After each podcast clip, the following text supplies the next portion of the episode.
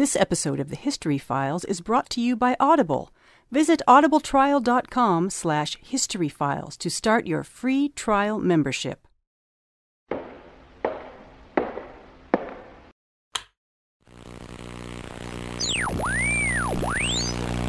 in the human mind penetrate. many, many years ago. Building of human rights. The guns at Malta evoke again the echo. In June 1948, all road and rail communications. Some things just aren't easy to explain. The History Files.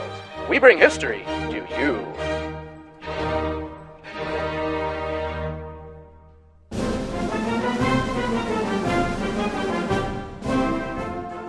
Welcome to episode 74 of the History Files, coming to you from the final days of October of 2016 here in the gloomy Pacific Northwest.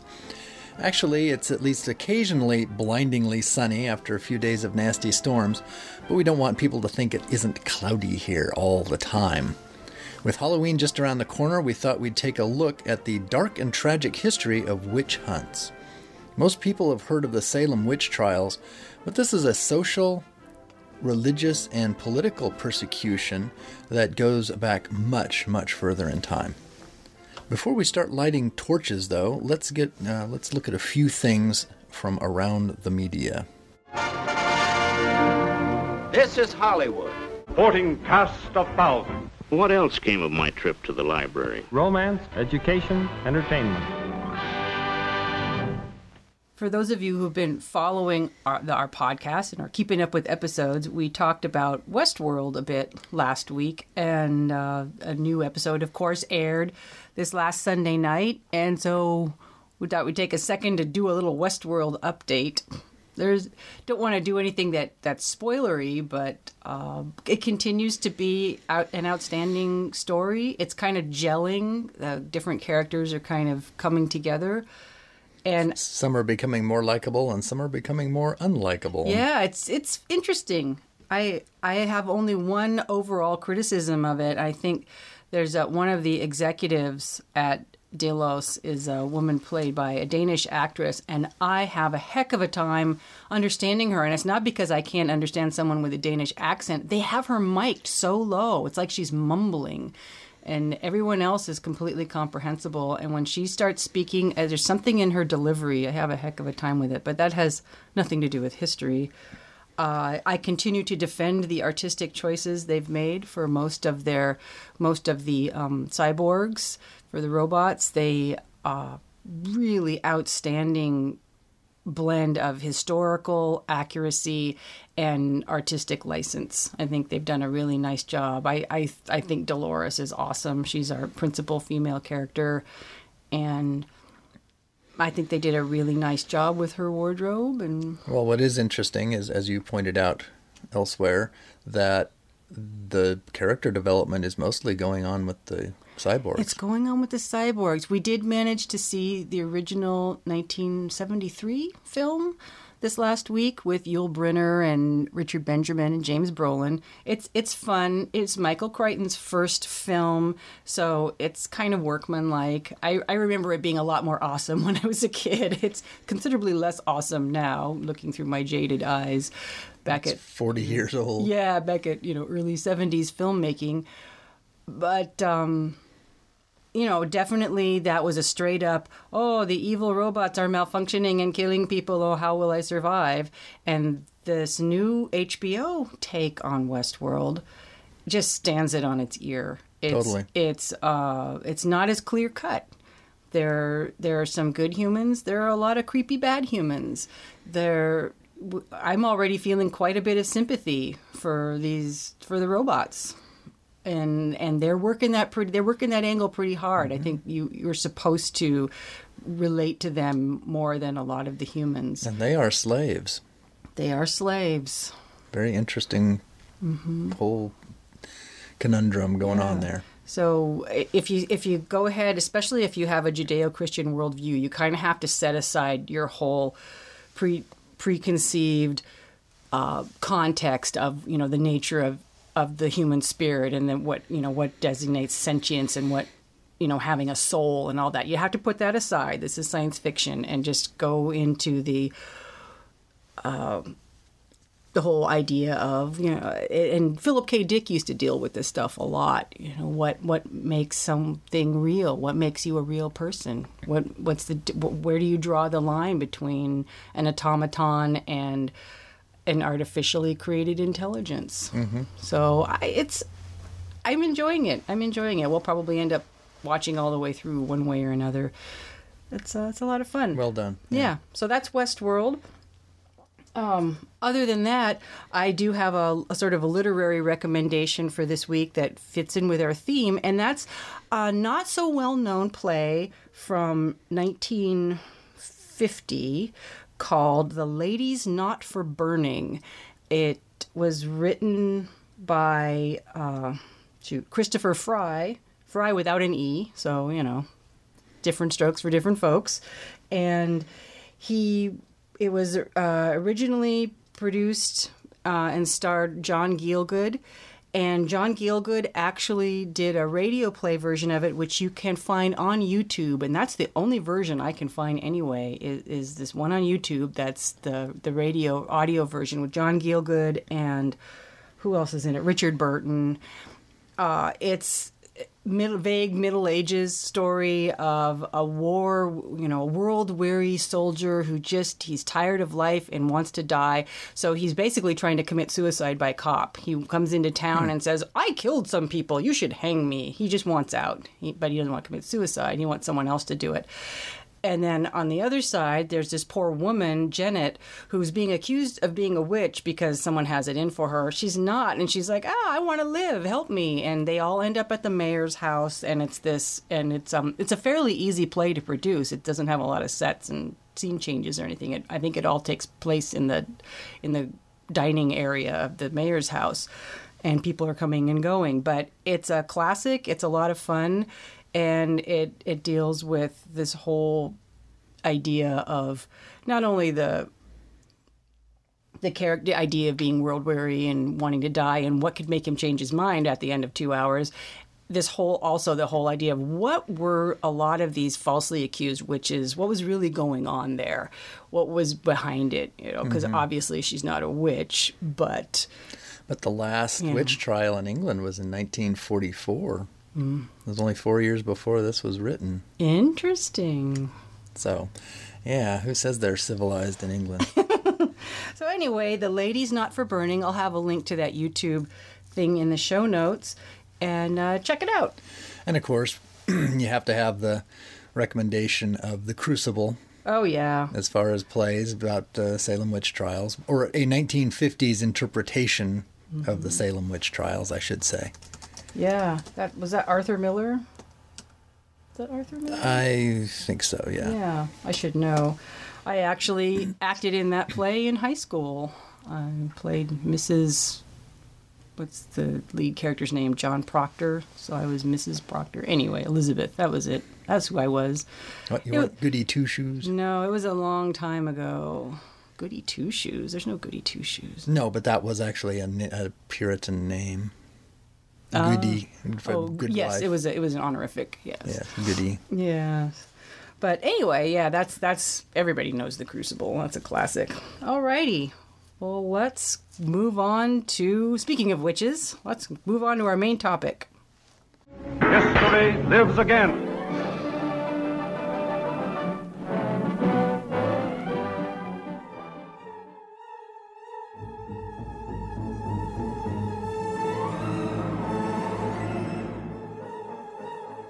Most people, when the term witch hunt comes up, they think of the Salem witch trials of 1692.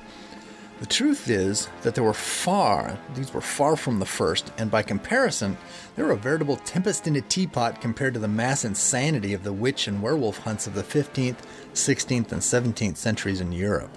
Whoa, whoa, hey, before you get any farther, werewolves? Werewolves, yeah, these seem to be fairly widespread, the whole belief in werewolves. Um, and of course, Europe isn't the only place where a belief in witches, werewolves, vampires, and all kinds of demonic creatures um, weren't just commonplace, but almost universal. And in many cases, these beliefs continue to this day. So, so how far back are we talking when you say it goes way back? Well, if you, if you want to believe what the the interpretation of archaeologists, um, go as far back as you can go, and we're still human. Uh, there's various objects, there's structures, like such structures within caves, and there's cave paintings that have been, been interpreted, at least by modern archaeologists, as being associated with magic, or at least attempts to influence events or actions of game animals from afar. All right, so that's basically, you know, using magic. Um, the first written accounts of what might be termed witchcraft come from, of course, the first cultures which practiced writing of any sort in the Middle East and in Egypt. Even in the Pentateuch, which is the first five books of the Old Testament, we find examples of witchcraft. Moses, of course, had to deal with Pharaoh's magicians in the book of Exodus. And in Leviticus, which is the law, it specifically ordains the death penalty for practicing witchcraft in its various, uh, you know, variants, such as necromancy, the foretelling of the future, and the casting of spells. That's the purview of God Almighty, not our business. Exactly. So these prescriptions, of course, had a major legacy in the later Christian era, which we are well aware of. But what's less well known is that even in the times covered by the Old Testament, witches were hunted down and executed. One of the best examples of this is with King Saul, who, of course, was the first king of Israel and preceded David. When he came in disguise to the witch of Endor asking for her help, she says to him, Behold, thou knowest what Saul hath done, how he hath cut off those that have familiar spirits and wizards out of the land. Wherefore then layest thou a snare for my life to cause me to die? That's right. Yeah, he had he had put a big old um, no no on all forms of witchcraft, death by punishment of death. of death. Uh, and Saul then asks her to commit an act of necromancy by bringing back to life the spirit of Samuel, the prophet Samuel, in order that Saul might discover the source of his sore troubles. Yeah, everything had dried up for Saul. He was he had defied God, and all of a sudden the prophets weren't talking to him, and he's like, "Oh, what do I do?" Well, I know I just outlawed all the witches, but I'll go see this medium, and she can bring up the spirit of of of uh, Of Samuel. of Samuel, and and I'll get some advice from Samuel, even though he knew that Right. he wasn't supposed to do that. and of course, the witch of Endor is troubled by this. And She said, "I oh, I'm not a witch. Not a witch, Of I'm not doing that's, this." That's punishable by death." Yeah, and he says, Oh, don't worry, I will not harm you for this. when she does her conjuring act, and then she discovers that the man in her presence is actually Saul himself, she is herself quite sore troubled. Mm-hmm. But for once, he is a man of his word, and somewhat after his interview with Samuel, after getting some very, very bad news, he leaves her in peace. Necromancy, or the conjuring up of the spirits and sometimes even the bodies of the dead, was considered by the Hebrews to be especially evil because it flew in the face of God's will. In other words, a person is dead due to the will of God. By bringing them back to life, one is defying God. And not only within the Judeo Christian world was this a major breach of faith, but also within Islam. To defy the will of God is among the greatest of sins, and to be punished in a suitable manner. Almost as bad was the concept that, in order to cast these spells and make magic work, one had to be in league with Satan. Between the belief that these witches were both defying God and, as well, submitting themselves to the will of Satan, it's little wonder that the communities of our ancestors found witchcraft to be an abomination and worthy of the most horrid fates of its practitioners. The whole concept of casting of spells is itself rather interesting. As I understand it, it has a great deal to do with the magic of language. Words can literally conjure up images within the mind of the listener. If they can do that, what else can they do? Within cultures more attuned to the land and without the distractions of modern the modern world, the spoken word can be a powerful thing. Go back several millennia, of several million years rather, and it becomes even more powerful. The concept of my word is my bond meant something then, and in most cultures without modern concepts of relativism, means something today. Likewise, in the Testament of John, we have, In the beginning was the Word, and the Word was with God, and the Word was God. Words were powerful things and not to be treated lightly. Furthermore, we have the written word, likewise powerful things. When literacy was the purview of a very limited segment of society, then words, already powerful things, could gain even more power by being able to be sent across vast distances, yet retain their original power. Since most of the world inhabitants up until very recently had no exposure to the written word other than as a repository for powerful, revealed knowledge, or perhaps as a uh, source of the reading out of laws of the land by an agent of the king, these were quite obviously things with power in and of themselves, and to be treated with great respect. You know, you don't you don't abuse a book, you don't fold, spindle, and mutilate books. You can't do that. So, why shouldn't a spell, written down and later spoken aloud, also be of great power?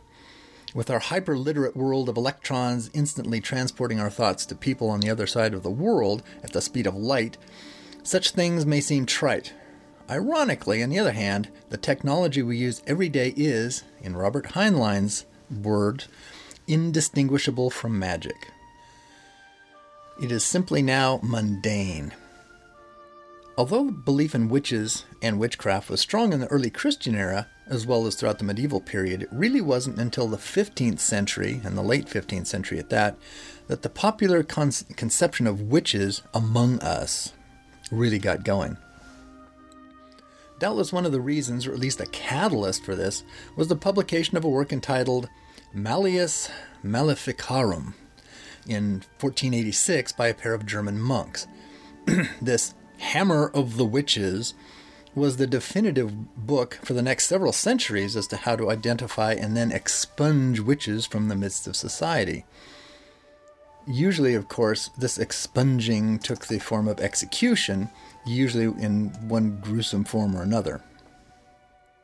This period, which was actually over the course of about 200 years, was not only one with a strong interest in the affairs of witches, but it was also a period of extreme social change, which may explain a lot of the witch mania. The printing press had only recently been introduced by Johannes Gutenberg, which also explains why the book Malleus Maleficarum was available to be spread so widely. One of the earliest bestsellers. Yeah, it really was. It really was. But it also produced its own share of troubles. Martin Luther's own example of the 95 Theses posted on course, October 31st, 1517, no less. So that's next Halloween will be uh, the 500th anniversary of that. Oh, yeah. It Was one of them. The old social system of feudalism was collapsing and changing. People were gaining new knowledge and power. Money was more important than ever in the affairs of man, and rebellion against both secular and religious authority was widespread. The standard explanation of the forthcoming witch hunts was that people needed a way to explain the upheavals and uncertainties they were facing, and it probably isn't too far from the truth there.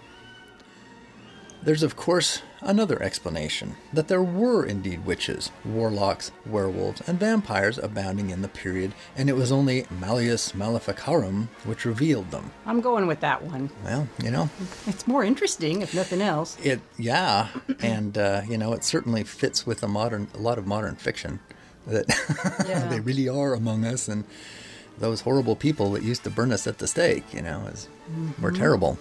We had have to convince them that we don't exist. But anyway, the unfortunate result was that thousands and probably tens of thousands of quite innocent people were tortured and executed for no good reason, other than due to the unsubstantiated fears of their fellows who were looking for some sort of scapegoat to answer for their troubles between 1510 and 1630, there were hundreds of werewolf trials. I've seen some pretty outrageous numbers published. Yeah. Um, in the thousands. But there were certainly a lot of werewolf trials, um, which are a subset of witch trials, in France alone. Within Germany and the Netherlands, more thousands of accused witches were burned at the stake mostly within Protestant nations who, for some reason, seem to have taken the idea of witchcraft far more seriously than their Catholic neighbors did. Perhaps it was due to more upset within society? Hard to know from this late date. You know, I've it really bugs me. I've never been able to get my brain around the concept of torturing somebody or killing them as a solution to oh well they're trafficking in magic so we'll we'll torture them or kill them and that solves the problem. I mean if it's a spiritual issue if it's if your soul is in peril because you're trafficking then how does hurting the body i mean i don't understand the whole mortification of the flesh thing never made sense to me. Anyway and of course i'm not i'm not a medieval mindset so i can't get my brain around it but i just don't get how attacking somebody's body is supposed to save their soul. I think they were actually trying to get information out of them. Ah. But they weren't really trying to solve a problem they didn't care about the person No, I doubt it. But it's more of man's inhumanity to man. As someone said, the most dangerous person in the world is someone who is doing good works by whatever means necessary. A truly evil person has to sleep, they have to take a day off, but do gooders rarely do because they have the righteousness of goodness behind them. Or at least they think so. Yeah, nothing more obnoxious than a do-gooder. Oh yeah, they, they- literally they don't rest. They keep going, and sometimes when these do-gooders are doing what's right for you, because you're bad, and I'm going to solve this problem by expunging you from society by whatever means necessary. Those are horrible people because they they know they're doing the right thing in their own mind, uh, even if it's a horrible, horrible thing that they're doing. Think uh, think the NKVD in Russia, you know, in the early Soviet Union. They they were doing the right thing by their lights. Wow. Let's go kill a few million Ukrainians. So, anyway, what to me is the most interesting thing is that the favorite boogeyman for most people today, which is the Holy Office of the Inquisition, was by far and away more interested in, rot- in rooting out heresy than witchcraft. In fact, it was not at all uncommon for a priest from the Holy Office to be sent to a small village in Spain or Italy to check on these charges of witchcraft, and then to tell the populace, this is just some crazy old cat lady, and she's not a witch, so just leave her alone under penalty of excommunication. Yeah, we're not just suggesting that you leave her alone. You are going You're to going leave to her leave her alone. Now, where are those actual heretics I'm here to root out? Yeah. They, they didn't care about such things because they knew most of those people were just crazy Sure. loners. Um, leave them alone. Now, if you are, if you're reading Martin Luther stuff, we will talk to you, and you won't like it a bit. yeah. But- that's the real that's the real problem. All right, they were trying to find these, you know, um, unconverted or semi-converted Jews and Muslims that they could go burn at the stake.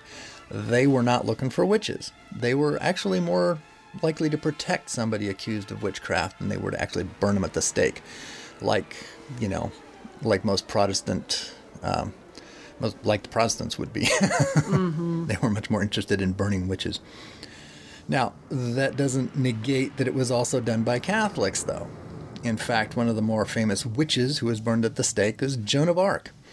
Uh, she was burned by the English as a witch because she was wearing men's clothing, among a lot Amongst of other things. things, yeah. But I think it's funny is here in World War One, hundred years ago, France was using Joan of Arc as one of their, their as their patron saint to you know help them through this trying time and defeat the Germans. And who's their ally? The English, who burned her at the stake. Yeah. the English weren't. They didn't use a lot of Joan of Arc symbology. no. No. Now, Americans are most familiar with the story of the Salem witch trials. By comparison to what was going on in Europe, though, these were hardly a ripple in the society of Puritan New England, but they seem to weigh heavily upon the American conscience. Well, it's colorful. It's very colorful. There have been books, there have been plays, there have been films by the Bushel Basket concerning it, uh, as well as, of course, there's a huge tourist trade in Salem, Massachusetts to cash in on the whole story. I think part of why it's become sort of almost Disneyfied in a way, it's become this this quaint ur- um, cultural legend or cultural part of American culture is because I think it wasn't this millions weren't killed or thousands weren't killed. It was it was still terrible. It was terrible what happened, but it was only a few people and it was Right. contained and that fire was put out. So okay, it was a bad thing that happened and we can we can make a legend out of it. It wasn't Right. like it wasn't like in Europe where they were We killing want- yeah. thousands and thousands. I mean, it was just bloodbath. Yeah, it was a bloodbath. Um, you know, even though uh, even though the trials resulted in several deaths, in the long run, it was finally concluded that the girls in question, who had been bewitched, were simply victims of their own hysteria. Of course, this is usually what happens when the so-called victims of witchcraft start accusing people in positions of power of being witches themselves and therefore liable to the punishments thereof. So people in power don't like it. So when they started accusing people like Cotton Mather and whatnot of being witches, Oh, oh, we better no, wrap no, this no, up. No, no. Yeah, n- n- n- you're not doing that. It's like in the McCarthy, the quote witch hunts of the, in the Senate of the 1950s, uh, Senator McCarthy stuff when he started accusing, um, you know, Eisenhower and some of Eisenhower's guys of being They'd had enough of that That's that enough point. of that. You're done with that. Even though one of them turns out to have been a communist agent, Bedell Smith. Mm. Yeah, Walter Bedell Smith was in fact. Anyway, So, so this whole concern about witches and witchcraft was that uh, uh, completely reserved for the European settlers? I mean, did they bring that with them from the old country, or was there anything like anything like that in the indigenous populations of North Oh America? yeah. Oh, oh yeah. Now, what is interesting is that the the woman, this Caribbean, Indian, and African mix slave woman who started the whole thing by telling these stories of witchcraft and voodoo to these Oh, little right in. Salem, yeah. Yeah. Of course, she's using African and Mhm. Native American, you know, witchcraft mythology. Ah. Um, and Native American cultures were certainly not without a very strong belief in witches and witchcraft. Anyone who's ever read any of the Tony Hillerman whodunits about the Navajo tribal police will have run into the idea of rampant witchcraft and werewolves among some of the more remote members of that tribe, of the Navajo tribe. Uh, and they're far from alone in this. The mythology of most Native American cultures, just like virtually everywhere else in the world, contains some form of witchcraft and the ability to transform into animals. And the Aztecs even had, s- had stories of vampires to add to this mix. Okay, I want Aztec vampire fiction. Who's, is somebody writing that? Somebody get on that right away. That would be interesting. Mm, yeah. I, I would look at that. That would be kind of fun. Well, I guess that would explain some of the priests who were, you know, covering themselves in blood and all this stuff. Yeah. They certainly have a quick, you know, access to blood. So, so we were talking about the old world and then the new world up into the 17th century or Yeah, about 1700 or yeah, so. early 18th century. So, what's going on today? Are there do we have witchcraft issues that that people are dealing with today? Yeah, in Europe, most of the problems concerning witchcraft come from recently immigrated inhabitants of Africa, where the concept and uh, really complete belief in witches and witchcraft is very, very widespread. And and when you say that, you're talking about through completely throughout a culture because in Western Europe and N- North America, sure we've got Wicca, we've got pagans, we've got people who, you know, declare that they are practicing magic, but they are absolute subset of our society. This is not something that permeates our whole culture. Right. Yeah. Where, whereas these people coming from darkest Africa, Right. In it's part of- sub-Saharan Africa, it is it is almost universal. Um, I mean, you have in North Africa and the Middle East the whole concept of the jinn and whatnot, very much, but that's kind of lightweight compared to what's going on in sub-Saharan Africa. Um, in fact, some of the individuals who are unfortunate enough to be born with albinism, who are born albinos, are known to be hunted down and murdered for their body parts because for some reason these seem to be useful in various forms of witchcraft in sub-Saharan Africa. Hmm. Uh, in the New World, you have the combination of the African and the older Native American and then a top layer of European belief systems in witchcraft, which end up getting combined in such things as voodoo and Santeria. Oh yeah. You have blood oaths, deals with the devil, and the casting of spells, along with necromancy, you know, like zombies, you know, uh, seem to be staples of, uh, well, I guess they're religions. Yes. And are quite widely practiced in the backcountry of m- much of the Caribbean and definitely certain parts of Latin America. Oh, Santeria is a big deal in South America. Yeah. And while there are no, you know, there are no doubt that many extrajudicial murders of the practitioners of these belief systems, uh, at least there's no official recognition of them by means of accusation, trial, and execution. Interesting. One of the uh, one of the dates of the calendar most widely associated with witches and witchcraft, in the Western world at least, is October 31st, All Hallows Eve. It also happens to be Samhain or Samhain or whatever it is that, however the Celts pronounce it. I'm an Anglo-Saxon, so my tongue doesn't decipher Celtic languages very well. But this marks the end of the harvest season and the beginning of a new year. It's seen as a time of the thinning of the barriers between the present real world and that of the other world, wherein fairies and the dead could pass, at least for one night, through this veil that separates them. Not only is this holiday celebrated in the ancient Celtic lands as such, but also in Mexico as the Day of the Dead, and of course in the US and other European nations as a good excuse to spend money on costumes and candy that we really don't need to consume. oh well. So while the concept of witches and witchcraft is, is quite ancient and was very, very serious business for by far and away the vast majority of the time of humans on this planet, we found a way to trivialize it and make a profit off of it at the same time. Where others throughout the world still take things such as witchcraft and All Hallows Eve very seriously, we in the West choose not to for our own purposes. Is there real witchcraft? It's hard to say for sure. But our own modern, sophisticated society seems to be about the only one that doesn't think there's at least something to it. Do I believe in it myself? Well, no. Not the Hollywood brand with fireballs and enchantments and all this kind of stuff. That said, not believing in a cliched version is something that doesn't mean that I dismiss it out of hand. Since I've known people who have dabbled in witchcraft and ended up having a hell of a scare out of this, um, or worse, for their troubles.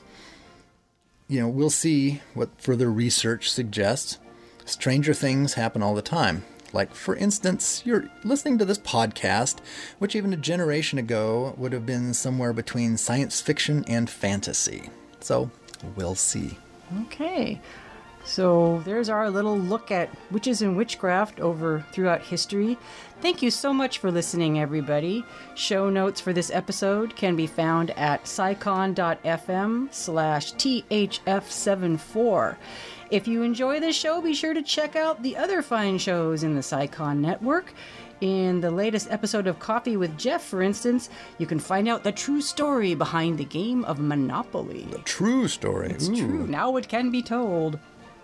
The History Files wouldn't be possible without your support. If you'd like to help us defray some of the many costs of producing a show like this, head on over to our store at Zazzle. Pick up yourself a mug or a t shirt. And even easier and super helpful to us are ratings and reviews. We really appreciate stars or even a short review at iTunes or wherever you get our shows. So, uh, you know, it's tangible feedback that really, really helps our searchability, our findability online. So, think about doing that when you have a moment. Well, thank you again for listening, and join us again next week for another exciting episode of The History Files. The History Files is brought to you by Bad Cat Productions, a proud member of the SciCon Podcast Network. For show notes, more episodes, or to join the conversation on Slack, visit us at scicon.fm slash thf. We also invite you to consider supporting this and our other fine shows by visiting our Patreon page at patreon.com slash scicon, where a pledge of even $1 a month will help keep us on the air. Bad cat. Meow.